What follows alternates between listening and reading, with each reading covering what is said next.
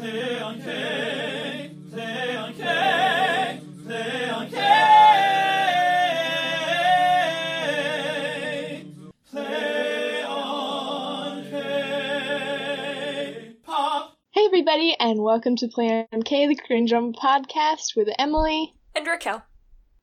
And this week we started a new K-drama called Hwayugi. Yay! Probably you've heard of it. It's pretty darn good.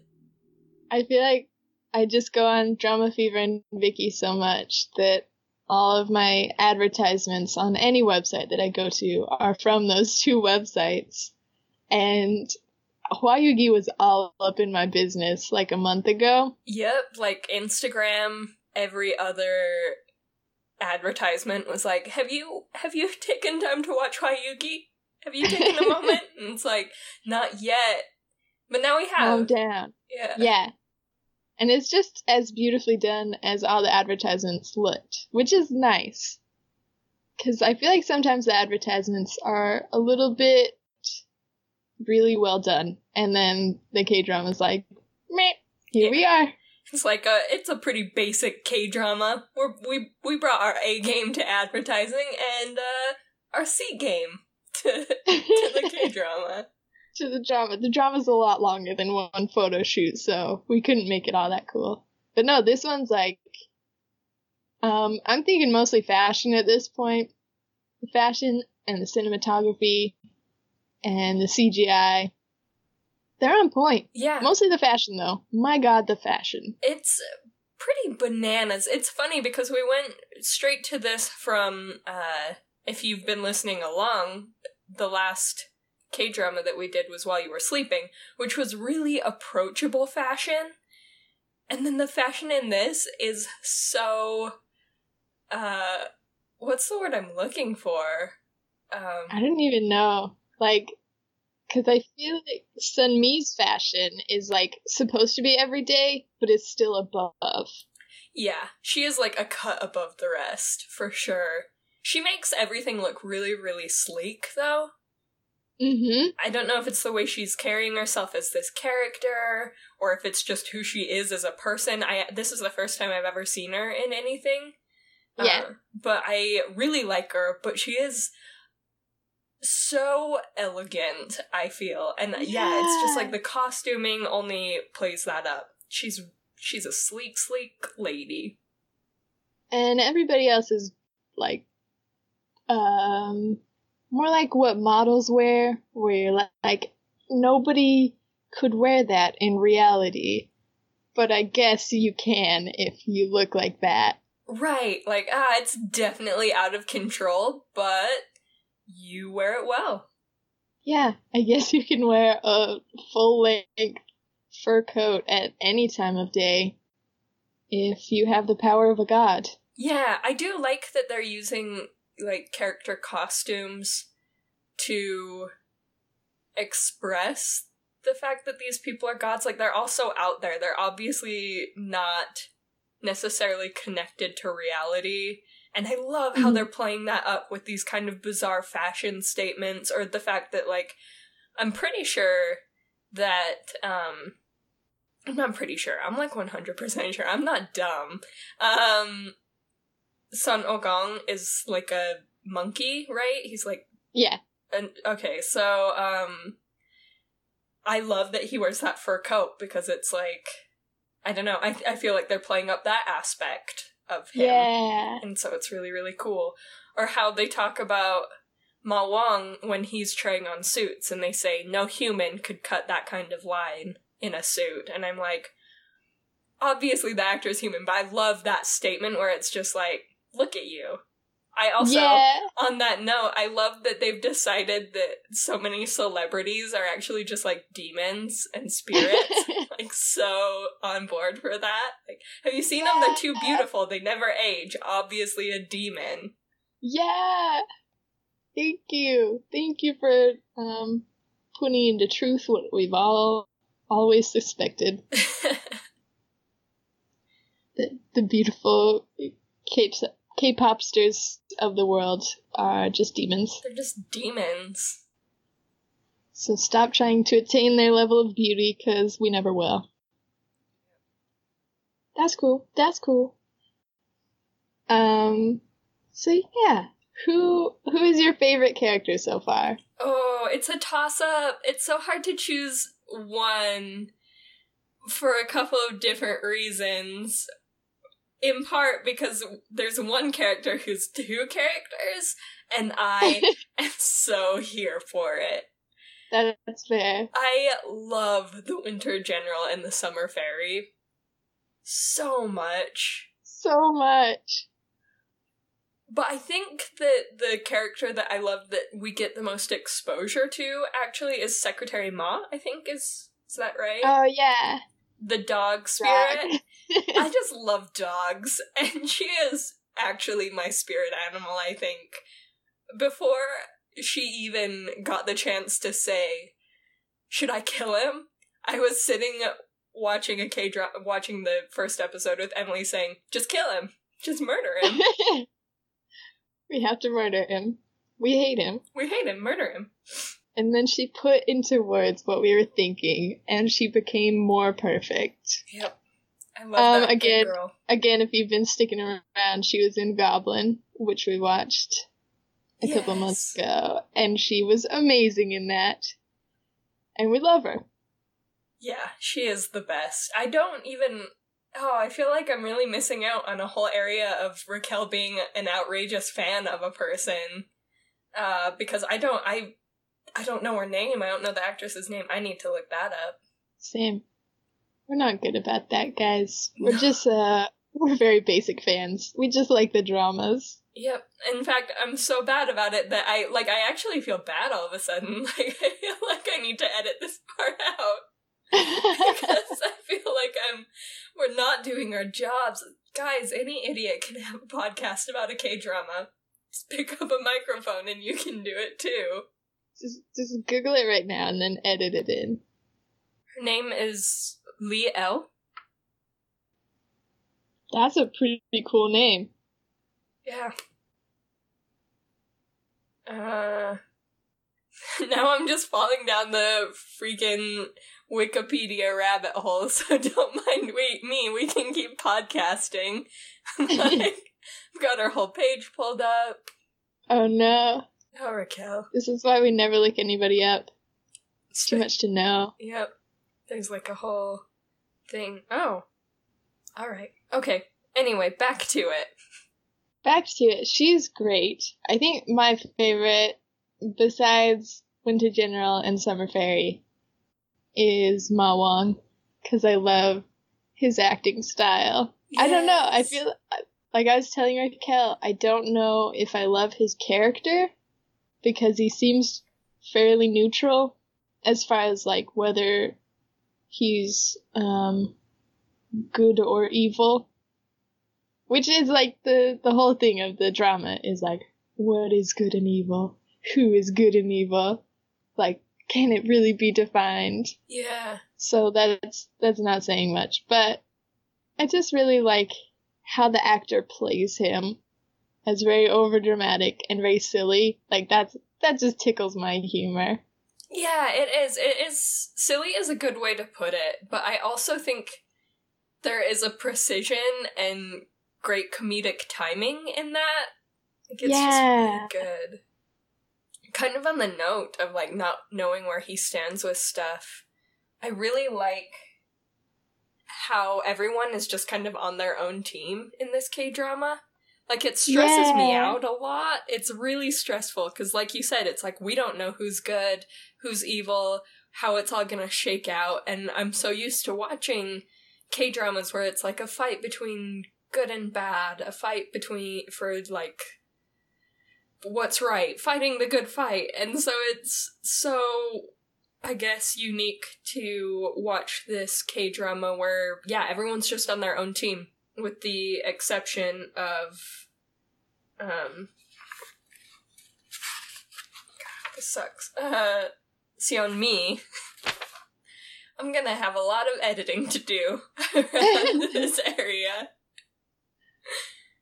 But yeah, like, she's the only one who's not, and even then she's a bit on her own team in that, like, she takes the opportunity to enslave a demon to her Like, and then when he says, like, this is not a good thing, like, I'm not in control of myself, she's just kind of like, I don't care, you were gonna kill me. Sucks to suck, loser. You put on the bracelet.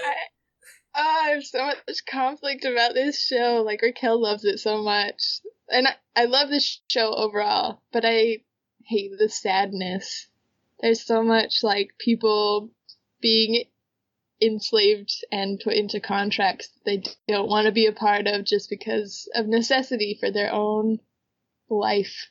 To keep living, they have to do these things that they don't want to do. And now as I'm talking through it, I'm like, maybe it's supposed to be like a bigger picture, like a life lesson hidden in here somewhere, but I hate it. Oh, it's making me so uncomfortable and sad and makes me just not want to watch it. No, and I'm sitting here watching Seon-mi get broken, and I'm like, oh, I'm ready to be hurt. I don't know why I like that feeling. Like, I think probably a lot of people do, because it's why we come back for the drama. But yeah, I just really like that heart-wrenching feeling of watching him say, I'm in love with you, but also I want to kill you. And her looking so busted up about that every time.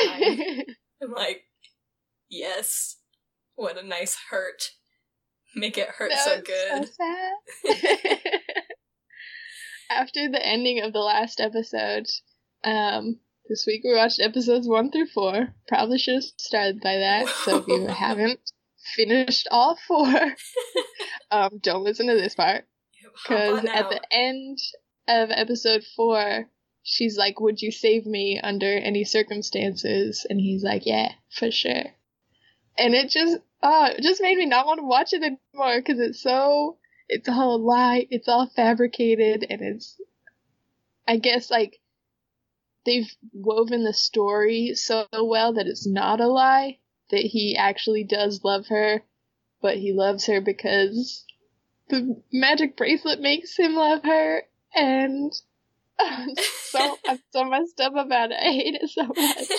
I just don't want to watch it anymore. I'll just skip to the last episode like I always do and be like, here's the end. Like, I'm ready to see if it ends happy or sad. I know that is one thing where I'm like, I have so many expectations now for the plot, and I don't want to share them here because I'm mostly done with the making predictions thing. We're always wrong. Yeah, we're always wrong. We can't keep doing this, guys. We can't keep doing this. And if we were right, we would feel pretty bad for, like, spoilers. Yeah. So we'll just keep it in, like, the Twitter and maybe the website. Keep it in the comments section. Yeah. Yep. But, yeah, now I have all of these expectations for how the plot is going to go, and if it doesn't meet those expectations, like, even thinking about it, I'm like, oh yes, this would be so good, I just want to see this from it, and then if, like, when it comes down to it, I feel like there's just that solid chance that it won't meet up to my expectations. I don't know why! Why am I such a negative person? I've never had a K-drama that, like, fully let me down. Yeah, no. They've all been good. So I don't know why you think you'll be let down, but I get it. You just want very specific things from K-dramas sometimes. Yes, and this one I want, like, very specific things. So we'll see. We'll see. We'll see how that plays out. Because if he stays her slave, yeah, that is messed up. I don't know if I'm okay with that. Yeah. That's a super abusive relationship. So far they already gave that, like, scene where homeboy, I call him Jesus in my notes because I don't remember his name. He wears all white. Yes. And he was like, the bracelet will come off when homegirl dies, probably of old age. And I was like, well, that's not the ending that I'm looking for. Mm-mm. Nope. And I don't think it's the ending that's even possible at this point, because they've said there's one of two options here, pretty much, where either she's a sacrifice or he's a sacrifice, and either way it's gonna be super sad. Are you already sad about that? Because I'm already sad about that. I'm already sad about it, and I'm smiling like a maniac because I'm ready to be hurt. Raquel's going to watch the last episode alone and then tell me what happened. I don't want to cry anymore. I'm done crying those tears. Those K-drama tears. We should have just done this on 2 episodes at a time, so it would be dragged out for a good 4 or 5 months straight. And then I don't have to cry for like 5 months. Yeah, 5 months ahead of you before some tears. But no, we keep rolling this K-drama train so that at least once a month I just bawl my eyes out as we finish another K-drama. How come they're all sad? Why are they all trying to hurt us? I don't get it. Should we do like an episode overview? Like real brief? Yeah. Do you want to do episode 1? Sure. Episode 1, we live tweeted on our Twitter. So if it's not too far in the future, you can scroll back through and see our live tweet jokes on how we perceived the episode. We were pretty funny. It was kind of confusing. It was a lot of, like, introduction, and there's a lot of lore going on with this show. It's some bad haircuts. So episode 1, kind of, yeah. Oh, my. Oh, the haircuts. Stop with those wigs. There's a lot going on in episode 1, and they just kind of lay some groundwork of there's a little girl who sees ghosts, and she frees a demon. She's tricked into freeing a demon by another demon. And then she grows up, and she can still see ghosts, and she's got a lot of money. Not 100% clear on where all the money comes from. There's, like, this thing where she's the CEO of a very successful real estate office, and we know she gets money from that, because it seems like people sell their houses because there's ghosts in their house, and then she gets rid of the ghost and can sell it at a high price. Which... that's an ethical dilemma, I'd say, but, I mean, she's providing a service. The weird thing is that the few ghosts that we've seen that she gets rid of the ghosts is, like, before the family sells the house. And with, like, the really rich family with the little boy who's possessed by the doll, she gets rid of that one, and her assistant's like, we didn't even get our realtor's fee from that one, and they're not selling their house anymore. So she's like, no, I don't want the money. Like, I'm not after money. I'm after helping people. And you're like, but where did all this money come from then? Like, what are you doing? Is this a moral compass that has developed after kind of conning all these other people? And then making yourself a demon slave? Oh, wait, no, that's not yet. No, I don't know. Yeah, so it's this weird, like... She's real rich and real strong. She seems like a strong female lead, and I like that. I actually really love her. For like kind of a lot of reasons, but it'll come up in the overview, in the recap, the episode recap.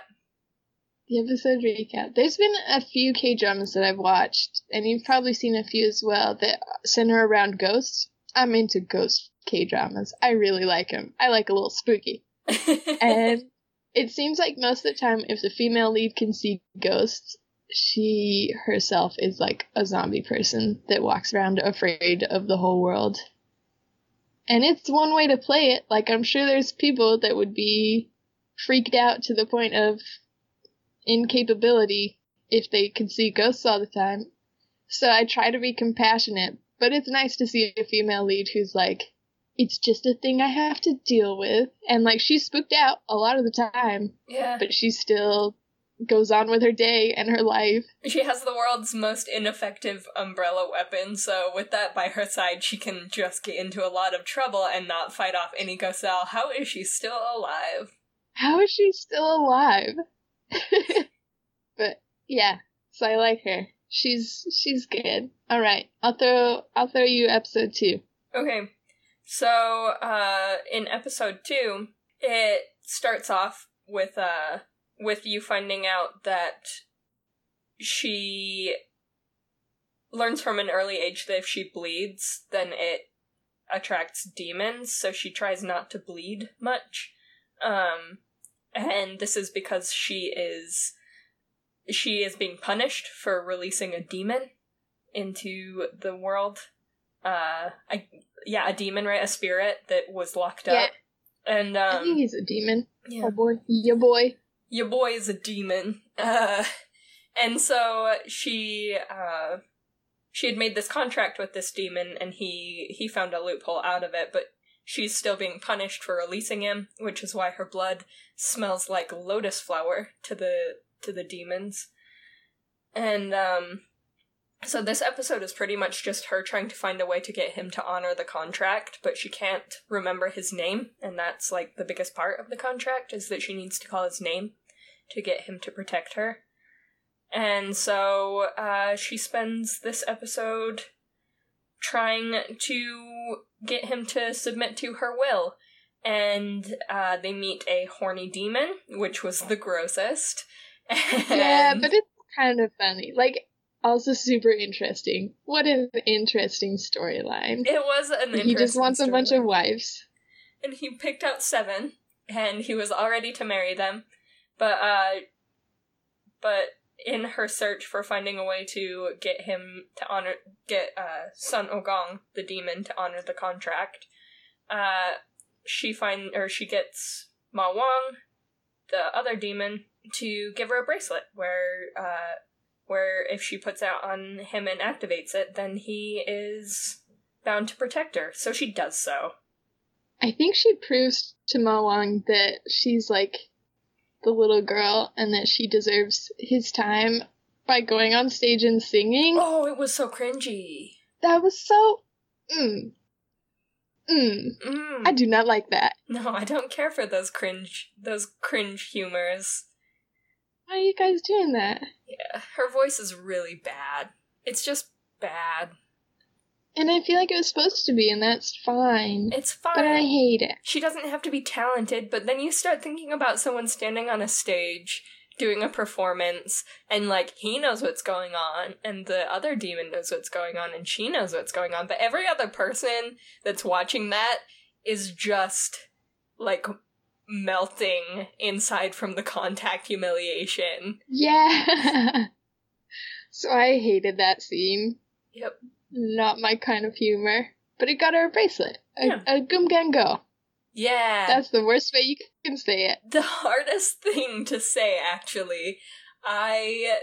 It's the bracelet in my brain. I wrote it down like 4 times, and I was still like, oh no, my Southern American drawl does not allow for me to say this.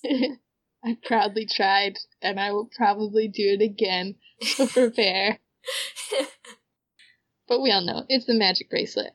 Yep, the magic bracelet. So she activates it, and he saves her after...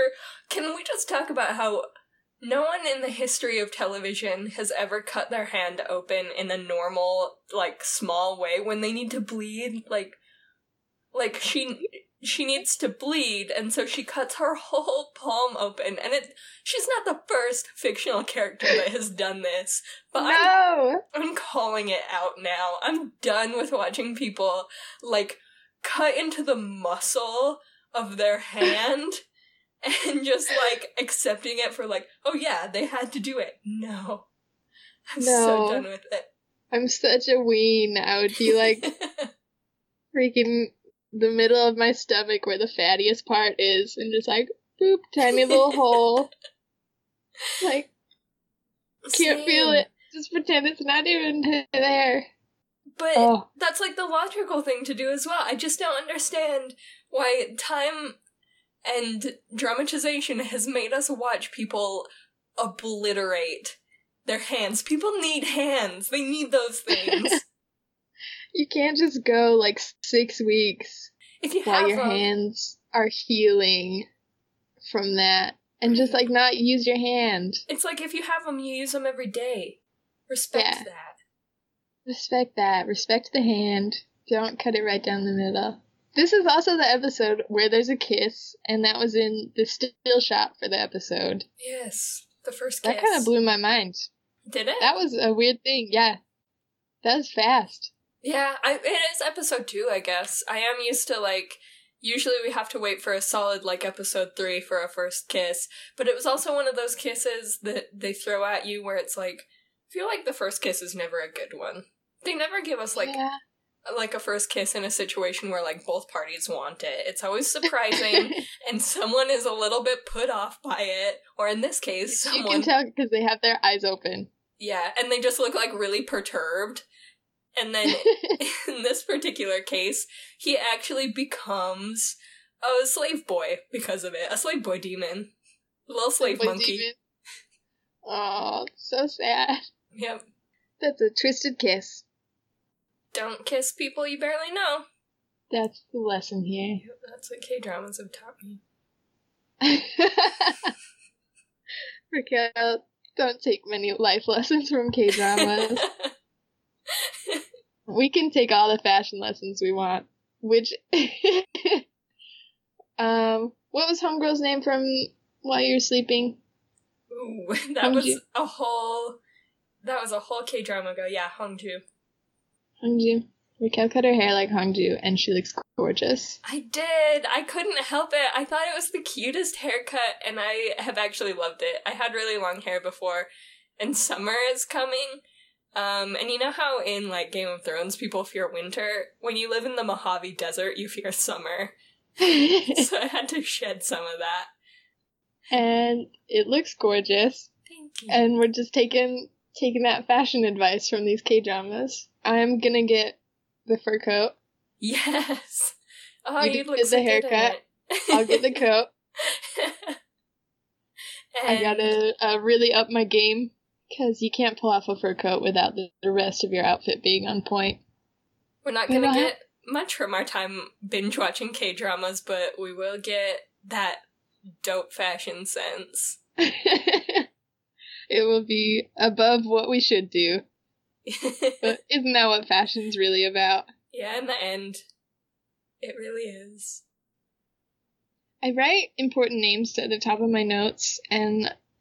on episode 3, I wrote that there is a peacock who is Gongjak, and I'm wondering if he's, like, a famous K-pop star or, like, actor. He must be. Yeah, that felt like a big deal. He said his name, like, 9 times, so I was like, okay, I gotta write it down. He's gonna be a character. But I forgot until this moment that he was a character, because he did not come back. No. I'm actually looking, once again, like, scrolling through a cast list, and he's not in there.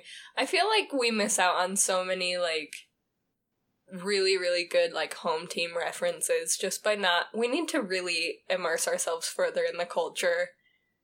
Mm-hmm. We need to, like... I guess we have to move to Korea and start going to, like, K-pop concerts and... Yeah, yes. That's the logical next step. Yep. We have only one option here. So sorry we missed out on that. Hopefully other people recognized the peacock and thought he was wicked cool. Oh yeah, I did. I found him. It says cameo, so. So he must be famous. Yep. I'm sorry. I'm sorry to everybody who we let down. Yep. Episode 3, we find out how the bracelet works, which is... So K-drama to be like, the bracelet works with the power of love. And if I had to describe this K-drama to anybody, I would just leave that part out. Because it would not sell them. It would not sell 90% of the population.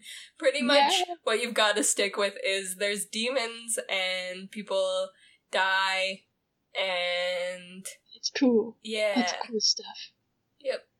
No love in this K-drama. That's not what we're here for. Yeah, so he's, like, in love with her, and as Raquel said, he constantly points that out. He's like, I'm in love with you, and you're like, oh, your heart clenches, because you just want it to be true, and you know it's true because of the bracelet. The bracelet makes it true, but it's not true because it's just the bracelet, and it's not his will. It's not his real feelings. This is a tough one. Oh, he gave her a stuffed animal in this episode. That was super cute. Oh, yeah. This episode was where homegirl, what's her name? Bu-ja. She comes to life. Starts out, goes on the hook. Oh-gong makes Sumjung's blood into butterflies. The butterfly flies into a dead girl. The dead girl comes back to life. She crashes a car. And I thought those guys would be dead. I thought she killed her killers. What you just said right there is how you would get people to watch this K-drama. That's the pitch right there. Super sick. Watch episode 3. It's like The Walking Dead, but with blood butterflies. With blood butterflies. One of the hardest tongue twisters to say. Apparently she doesn't kill... They're not her killers. They were hired to bury her. So we know that someone else killed her. Pretty sure it's that guy that they kept talking about. The young guy who's, like, gonna run for president. Yeah, El Presidente. El Presidente. So they get into a car crash, and she runs off and is now part of the gang. There's, like, a cacao talk with the gang. It's so cute. Oh, I just like it because all... Seon-mi has ever wanted was a group of friends, and now she has them, except one's a zombie and the rest are demons. I'm worried about PK. He wants to kill her a lot. He does want to kill her a lot. I feel like Winter General and Summer Fairy are, like, for some reason just not interested, and I don't know why. Against all of the odds. I guess because they're, like, I don't know, they're, like, they decide to live the good life, I guess. They're such good. I don't know, but I love them for it. I love them so much. They're the good guys. The real MVPs of this show. They're so good. And this, so this zombie girl joins the gang, and they go around trying to find her murderer, which is a very uncomfortable thing because her face is on, like, every billboard in town, and they just keep walking around with her. Yeah. Like, this will not be a problem. We're not worried about it. And it's like, oh, you're out of your minds. The moment that she was resurrected with Sumjung's blood was I was so worried. I was actually relieved when she got up and started walking. Because I thought it was just that, like, the blood was going to land on her, and then there would be some kind of evidence when people discovered the body that led them back to Seon-mi, and I was like, I can't do another legal drama. I can't do it. I can't live like this.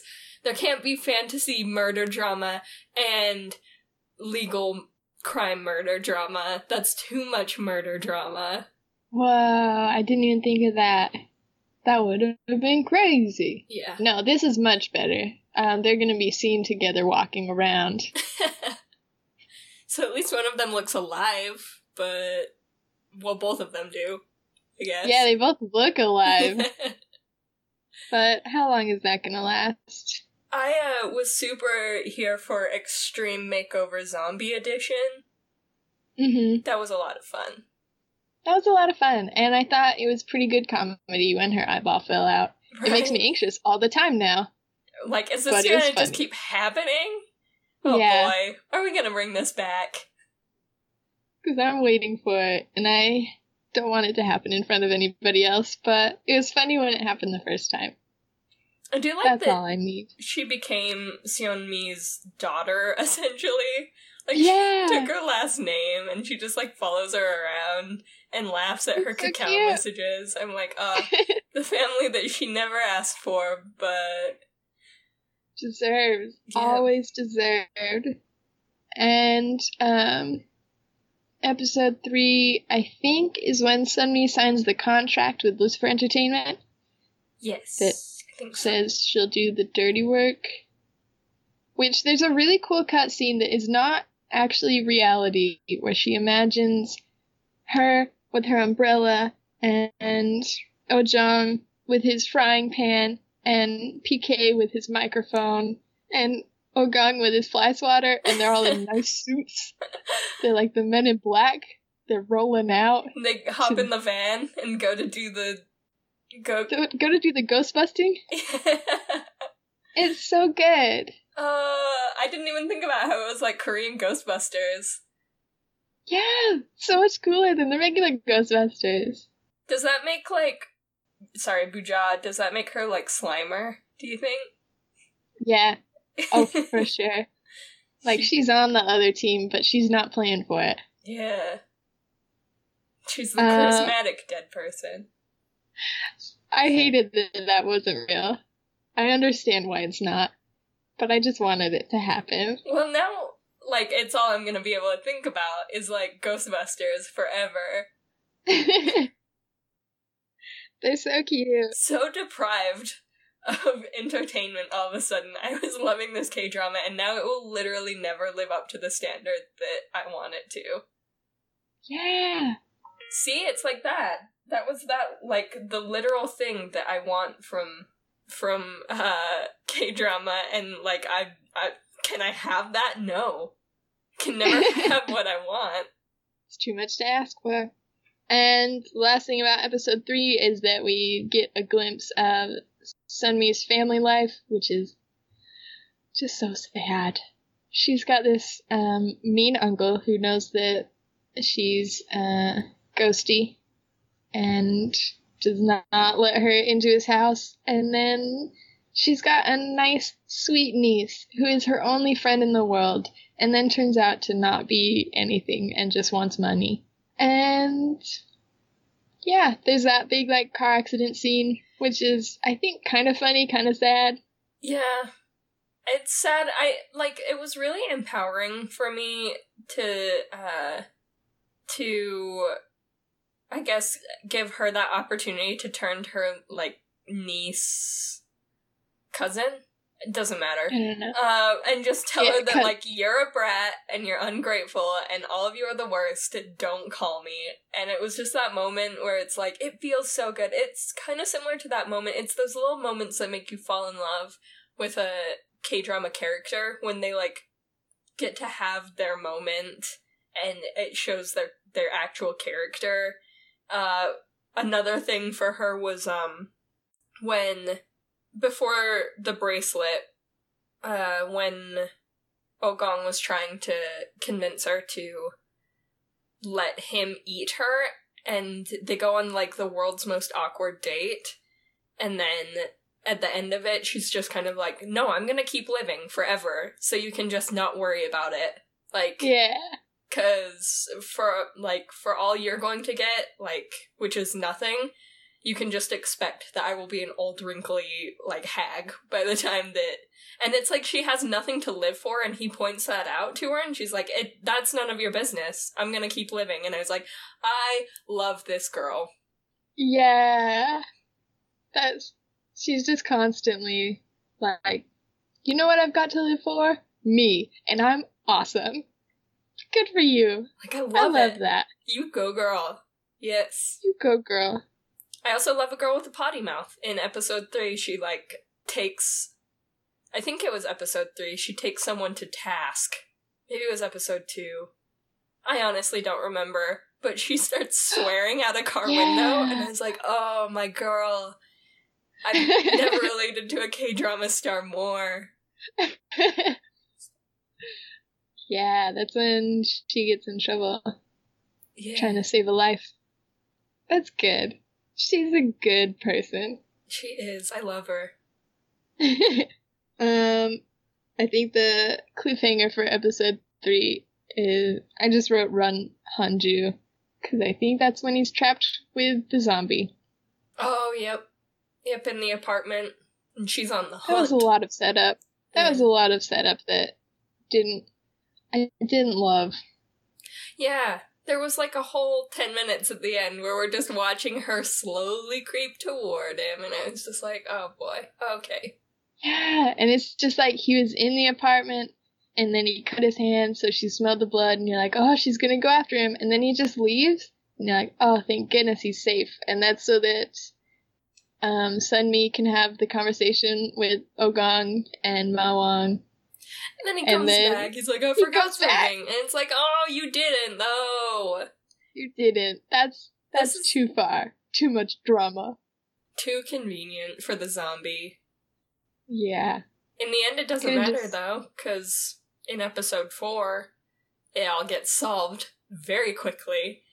But what I did love about that is how reluctant Oh-gong was to help Seon-mi. He was like, I only have to protect you. But in the end, he helps out, and there's one thing he says, and I love it so much, where he just says, I guess your shit is my shit now. It was like, oh, yep. That is how it's going. That's your relationship. Yep. And there's another line. I think it might have been before that, where he said, if you had taken this off, I would have killed you immediately. And I wrote, this is the most confused I've ever been. Because I just want them to be in love. The normal love. I guess I like it because she already has all this power over him. And that's a pretty abusive relationship. But he gets his own back in the pettiest ways. He's so petty. Just doing like, I definitely would have just murdered your ass if you had taken this off of me. It's like, well, I guess this is just, like, reciprocated abuse. So, this K-drama is pretty messed up. It's so hard to watch, but it's so good. It's all so good that I love it. Yeah. And I know it's quality. If I'm going to watch K-drama, it might as well be quality K-drama. Well done. Well done with the dark comedy. Sorry, I think I wrote, or I talked about a lot of homegirl Bu-ja, is that her name? Oh, yeah. In episode 3, but it looks like she was mostly in episode 4. I think episode 3 was her, like, wandering around town. Yeah. And then, yeah, episode 4, she's in a lot. That's when she gets made over. But they have kind of an interesting run-in with a gluttony demon. This is Ghostbusters! We're just watching Ghostbusters! I really like it. All their ghosts are really interesting. Yeah, because the gluttony ghost, and it's like a whole episode, or like, yeah, it's like, it's Ghostbusters the series. And they go and they find this ghost that is essentially causing people to have, like, terrible eating, well, it's not even that, it's just, like, parasitic. It's not, like, an eating disorder as much as it's, like, preying on... It's taking all their nutrients. Yeah, and something that I'm, like, really into is the moment of vulnerability. Like, the gods talk about how weak-minded humans are, and that's irritating. And not, like, in any real sense, like, it's just good, like, good scripting, yeah. I think, because it's true. It's, like, humans are pretty weak to stuff like that. But then they turn to Seon-mi, and they're just like, so you'll have to be the one that lures the demon in, because as spirits, we don't have thoughts about how we look. And she was like, yeah, well, I've never been concerned either. I just eat healthy and take care of myself. And then there's just a beat of silence, and then she's like, okay, I'll do it. And I was like, that moment of vulnerability was so relatable. That's such good scripting, because we've all been there. We've all been looking at ourselves and been like, man, I wish this, I wish that.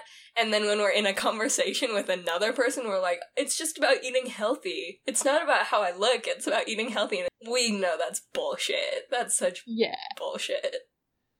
Like, they're looking at you like, we both know, but it's okay because we're on the same level. Yeah, like, we'll both pretend like that's the truth. Though they kind of flipped it around later, and I wasn't a huge fan of, she lures in, I guess, the gluttony ghost by getting one of the smaller ghosts to attach itself to her with the tattoo. Like, she gets a tattoo that attaches one of the baby spirits, and they don't seem to utilize that. Homeboy just comes and gets rid of it, and then they, like, leave. And I just don't get it. Yeah. I'm really confused as to what the point was of her getting the tattoo put on. It was funny how she was like, just give me, like, 1 week. Just 1 week where I can eat whatever I want. Like, I'll eat it all, and then 3 days. Just three days. 5 more minutes. Please. The second most relatable moment in any K-drama. Oh, seriously. Man. It was just like, yes, but queen. It didn't mean anything. I don't know, it didn't amount to anything. So I didn't understand why it happened. Just an excuse to put her in a pretty dress and send her to a club. That's fair. But it seemed like she could have talked to homegirl and been like, where'd you get this tattoo? Give me the business card. Because she got the business card. Yeah. Yeah, the business card had the tattoo on it, and the tattoo was the ghost, but it wasn't the ghost. I don't know. The more I'm thinking about this, I'm like, why was there a tattoo artist that was, like, giving out business cards if the tattoo just, like, you just rub someone's arm and now they've got it? Like, how did the tattoo artist even stay in business if you just do one and you're done? What? Why didn't she get the card and be like, I'm gonna go get the tattoo, and then go to the tattoo artist and get the tattoo, and then Oh-gong could be like, I have to save you, and we think that the tattoo artist is the mastermind. I guess. I don't know either. Maybe she just... Because it was nothing. Like, she eats for 5 minutes, and then they go confront the tattoo artist, and you're like, okay, now it's the real drama. And the tattoo artist is like, nah, I'm not the demon. I'm just like a con artist. Okay. Yeah. And then they're like, okay, well, we'll report this to the police. And then they're like, no, where could this demon be? And, oh, that's so weird now that I think about it. I didn't notice until talking this through. Well... Why did all that happen? Had to fill up an hour and a half, so... Yeah, these episodes are too long. Cut them down. Cut out the club scenes. We don't need them. I did like the club scene. Her dress was really pretty. She can wear a dress. Alright, you win, K-drama writers. I just don't get any of it. Yeah. That's okay. And then they have that final fight, and then she goes and tries to get ready for the New Year's party, and it's so sweet, because I think she's going to finally get, like, a dinner with her friends, and she seems really happy, and she's picking out flowers, picking out food to make for them, and I'm like, oh, remember how it's all she wanted was to, like, have a dinner with friends, and go on a date, and I was so warm inside, and then they were like, actually...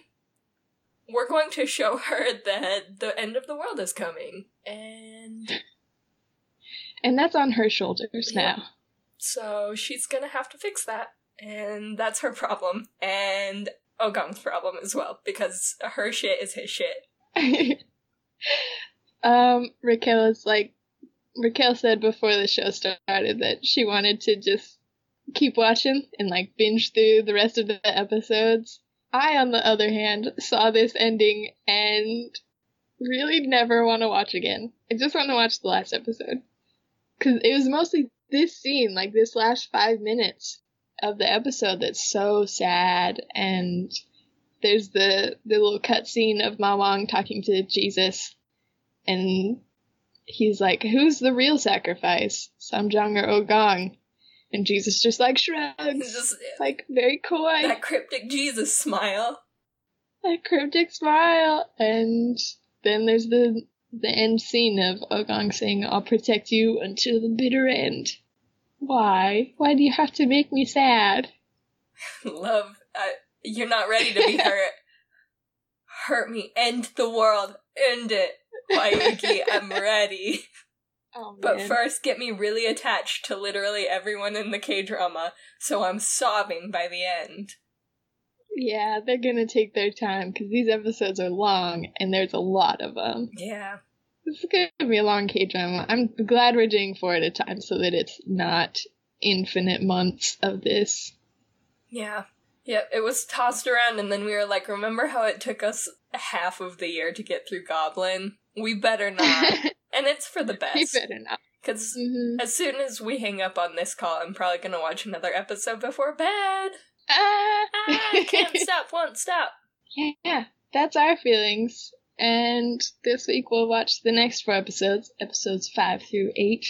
So join us here, same time next week. Or if you're like us, and you're in the future, just binge them all. Binge all our episodes. Yeah! Binge all the Hwayugi episodes. Do what you feel. Do it in whatever order you want. We're restricted by our own podcast making. The world is your oyster. Do what you feel. Do what you feel. And if you're binging it, or if you're watching it one episode at a time, if you're being reasonable, either way, let us know. Let us know what you think about this K-drama, and who's your favorite character. I'm really interested to know who people's favorite characters are. Yeah, this one has such an array of different characters that I feel like, I don't know, it's not the same as, like, picking out Henry Lau's character and being like, obviously my favorite. Obviously. Or, like, freaking Woo-tak in While You Were Sleeping, like... Obviously. Obviously everyone's favorite. This one's got an array, and I want to know. I want to know if anyone's favorite character is Son Oh-gong. Just curious if there's anyone out there. Yeah, if anyone's like, he's my man. He's my man. He's my Walt Winker. You can let us know. You can get in touch in our comment section on our website, plank.com. Or you can send us an email about it if you don't want to spoil anything for other people, but you want to spoil things for us. You can send us an email at playonkpodcast@gmail.com. You can tweet at us at playonk. Or you can... What haven't we said? You just say it. I can't... iTunes. iTunes, that's right. We're playonk there. And if you rate us, review us, and subscribe, we'd appreciate it. Yeah. We'd appreciate it. And then you can get updated whenever we have new episodes and know what we're watching when we're watching it, so you can catch our live tweets of our... Probably we'll do it for the pilot and the finale. Yeah. We'll always live tweet those. So stay up to date with us, yeah, wherever we're at. That's it. Except, thanks James Hevel for our theme song. Thanks, James. All right. Sing us out, James. Bye, everybody. Bye, guys. Bye.